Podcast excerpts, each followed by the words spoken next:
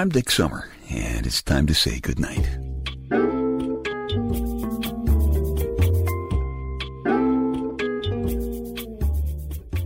This is a quiet place to rest your head, a safe place to hide a hurting heart, a gentle place to fall. We just call this place goodnight. You get a chance to think a lot when you're sitting here in the big black leather papa chair in my living room. Then looking at Baseball Babe's American flag. The flag is in a case on our wall, and it's actually in honor of my brother in law, Bob. Bob was a good soldier. If you've been listening for a while, you know that I call my wife Wonder Wench. I always like that word wench. You know? It reminds me of a strong, smart, sexy woman, which is just like my lady. So I like the name. But there was one day when Wonder Wench turned into Baseball Babe. Let me tell you about it. Like most guys who grew up in a National League town like Brooklyn, I'm a Mets fan. And when Ms. Wench came to live with me in New York, we spent a lot of time at Shea Stadium. And since we moved to Pennsylvania, we've been watching the Mets play in the Phillies' very beautiful new stadium where hot dogs go for about $7 a pop. And the fans kind of remind me a lot of good old New York. Local legend has it that a fan fell out of the upper deck last year, and when he was able to get up and walk away, the crowd booed. You know, just kind of took me home. So we were at a game last year, and a couple of guys were sitting next to us, and they were really screaming. And I, I turned to one of them and I said, Hey, you know, guys, cool it. You know, my wife's here and you're making me a little uncomfortable. And he turned back to me and he noticed my Mets cap and he spilled some beer on my shoe and he said, This is war. I said, No, no, no, no. this is a game. When the war is over, you count how many guys got killed. When this game is over, these guys are going to take a shower and then go ride their limos to some five star restaurant and they'll have dinner together. You know, the guy just, he kind of spilled some more beer on my other shoe and he went back to screaming. I really hate it when people go nuts about sports like that. Now, I love competition. Baseball, of course, is a game of skill, so I wasn't very good at it, but I was a very successful high school swimmer because I swam the butterfly.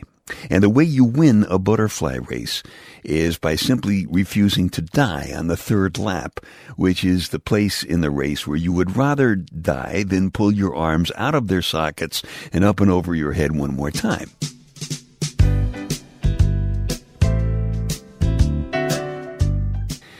I was at uh, WNBC Radio. We had a softball team that we called the Cheaters because we cheated. We told people up front honestly, hey, we're going to cheat, so it was okay. We were honestly cheating. I think the only game you can't really cheat at is peekaboo, you know, so we manage. The cheaters played against cops and fire departments and, and actually once against some nuns, believe it or not. Charity games, you know, we'd collect some money and uh, donate it to the, the charity involved. Mostly we lost, but I always claimed that we won 9 to 1 on the air. Because as I said, we cheated, you know. Even the nuns cheated. The nuns cheated because they prayed. That's my feeling on it. And they took advantage of a very important thing that I will try to put as delicately as possible. Where do you apply the tag on a nun who is about to slide into second base brandishing a rosary with a 20 pound crucifix on it, you know? And then she stole third and she felt guilty about it, so she went back. It was such a lot of fun. Of course, no matter how skillful and athletic any woman might become, no woman will ever play Major League Baseball. I'm convinced. And it's for several important reasons. First and foremost, women do not spit nor do they scratch. And that is a good part of the game at the major league level. Also, if a woman were playing third base and she had to choose between catching a pop foul fly ball or saving the life of some kid falling from the stands, she would catch the kid without even considering the fact that she might have started a double play with a good peg to second. That's why women will never play Major League Baseball. All of our sons played baseball to one degree or another. And I loved teaching them to play when they were just little kids. Our third son, Mark, had a really wicked fastball. And as a wild lefty pitcher, He might have had a professional career, I think, if he hadn't also discovered girls and playing rock guitar instead.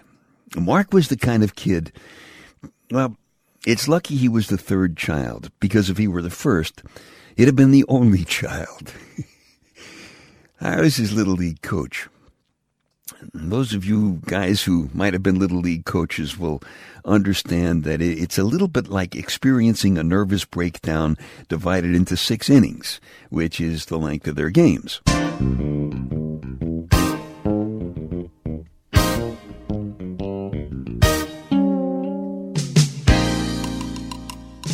That was one of the worst good times of my life. When Mark and our youngest son, Kurt, grew up, they, they played with me on the Cheaters. I gotta tell you, that was neat. Kurt was one of the few members of the Cheaters who could have actually made a regular league team, you know, one of those bar teams. Uh, he, he, was uh, he was a big track star in school, and that made him a very valuable leadoff hitter and, and center fielder. Our second oldest son, Eric, was without a doubt Little League's number one wisecracker. He's a genuinely funny guy, and some quick and timely humor from Eric helped to uh, defuse some possible fist fights on more than one occasion when Mark would bean like the fourth or fifth batter of an inning, you know, and the other team started getting a little snotty. Our oldest son, or as he likes to be known, our most mature son, Dave, is now the guy who gets this podcast posted every week. And he's a computer programmer and a professional musician in his grown up life. Dave has guts. So he volunteered to be Mark's catcher which none of the other kids wanted to do because they didn't want to take a chance on trying to catch his fastball. But Dave had a technique. Dave just let the ball hit him, and then he picked it up and threw it back. That's Dave. He figures out what he has to do, and then he does it. And I'm kind of proud of him. I pitched for the WNBC Cheaters. When I pitched, the batters almost always hit a grounder. Often, of course, the, the first mounts was about 300 feet away from home plate. I figured I was, I was kind of living proof of the old baseball maxim that good pitching will always stop good hitting, but certainly vice versa, too. I don't play much ball anymore. Like lots of Louie Louie generation guys, I have developed kind of a furniture problem. My chest has fallen into my drawers. See, our, our bodies are a little bit like bars of soap. They get worn down when they get sent to the showers too often, and that's why Louie Louie generation guys have to turn the charm up to stun to remain the partners of choice of supermodels and baseball babes everywhere. It's a tough job, but somebody has to do it.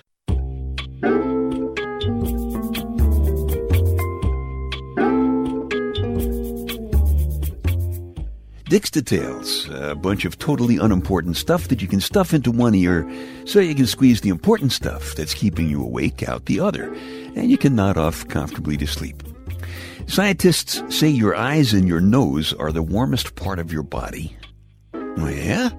Bet you I got warmer parts. The biggest tomato on record weighed seven and a half pounds. Of course, that's the biggest non human tomato. Wonder Wench weighs a lot more than that, and she definitely fits the description of a tomato. In the early 80s, some scientists discovered a toad that meows instead of croaking. Hell, that's nothing. In the 60s, lots of guys I know discovered giant spiders hanging by threads from the moon. And a lot of times those spiders would change shapes and colors in time with Jimi Hendrix music.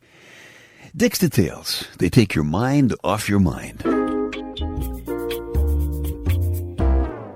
Little housekeeping here. If you like these podcasts or the spoken word story CDs at dicksummer.com or my book, Staying Happy, Healthy, and Hot at amazon.com. Shameless plug. If you like any of those, would you please tell a couple of friends because they might like them too? And of course, you would be doing me a favor. So thank you very much. One of the best baseball stories in my life is about our daughter, Chris, the artist. Chris is about five foot one and maybe weighs 110 pounds, and she has a soft and gentle voice. But Chris is a jock, a real athlete. Her idea of summer fun is jumping off a 40 foot cliff into a lake in Maine. A number of years ago, I, I was feeling really down about getting older, and, and Chris came over to the house one day with a present a baseball glove. My glove had gotten worn out a long time ago, but so she brought brought a replacement for it, and then, and then she dug around in her car and she came up with her baseball glove. And I got to play baseball catch with my beautiful grown up daughter. Never forget that. But those of you who have daughters probably understand exactly what I mean.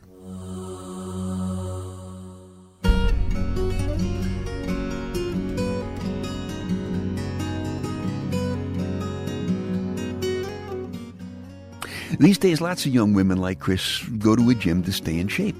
And here's a story about one young businesswoman who got quite a surprise while she was working out. It's from the Night Connections personal audio CD, and it's called The Workout Woman. You're on a business trip. You always stay at hotels where there's a workout room. You're 32, married, and you want to keep the slim, beautiful body that your husband fell in lust with long before he fell in love with you.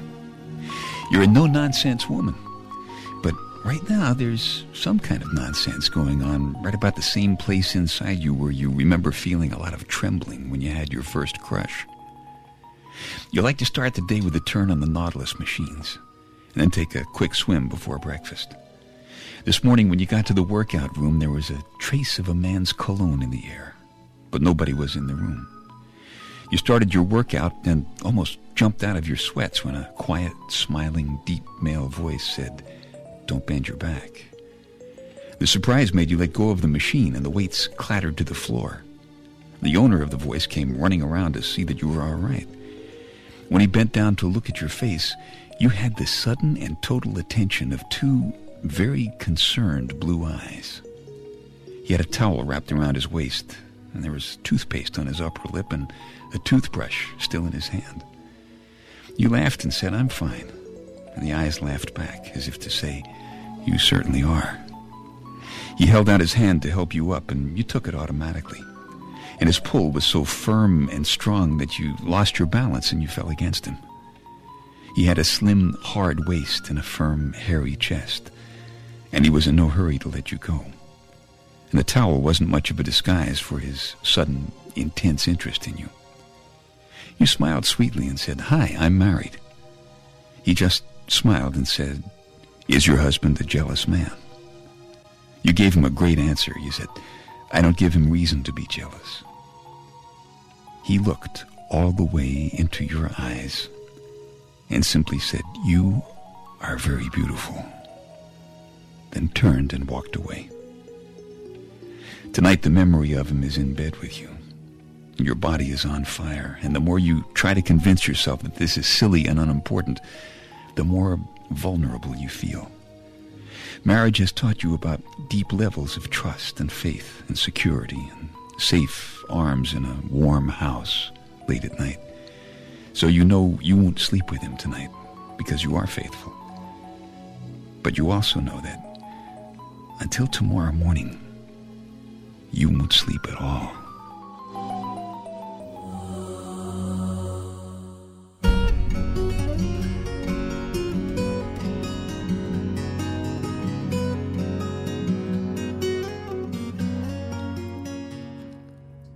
That's The Workout Woman.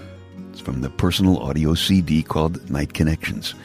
If you like it, you can just keep this podcast, or if you want a fresh copy, just go back to dicksummer.com and download it from the CD Baby icon.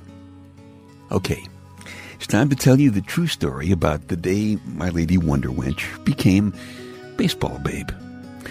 When they were kids growing up, her brother Bobby used to try to get her to smile by looking at her and, and daring her not to smile. You know the game. When Bobby died, as his closest living relative, they gave My Lady Wonder Wench the flag. It's now in the case on the wall right there. And she toughed it out. She wouldn't give in. She didn't cry. Reminded me of what it must have been like when he was looking at her, trying to get her to laugh when they were kids. She just wouldn't cry. Or maybe she couldn't, I don't know. Even when the honor guard fired his last salute, she just didn't cry. but she didn't smile much either. Till almost a year later. It was at a Mets spring training game. It was a bright, beautiful, breezy spring day in Florida, and the game was about to begin, and the PA announcer said, Please rise, remove your hats, and honor America by joining together to sing our national anthem. And we did, everybody. We stood up and we took off our hats, and a military honor guard marched out with the flag. Thousands of us stood up to sing the Star Spangled Banner. And when we got to the part about, oh, say, does that Star Spangled Banner still wave? She started squeezing my hand pretty hard. And as she sang about the land of the free and the home of the brave, it was like her brother Bobby finally stared my lady Wonder Wench down and she smiled at him. And she finally cried. And that's the true story of the day that my lady Wonder Wench turned into my baseball babe.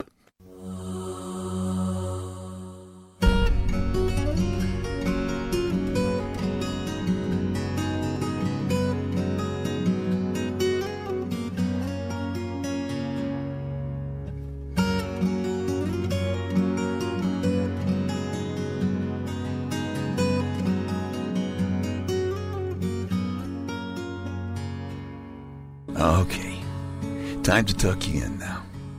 I'm Dick Summer, and I hope you'll come back soon for a gentle place to fall. Quiet place to rest your head. Safe place to hide a hurting heart. Nice and easy now. Couple of deep breaths. Come on. There you go. Just one more. That's better. All the way to sleep all the way to sleep. Good night.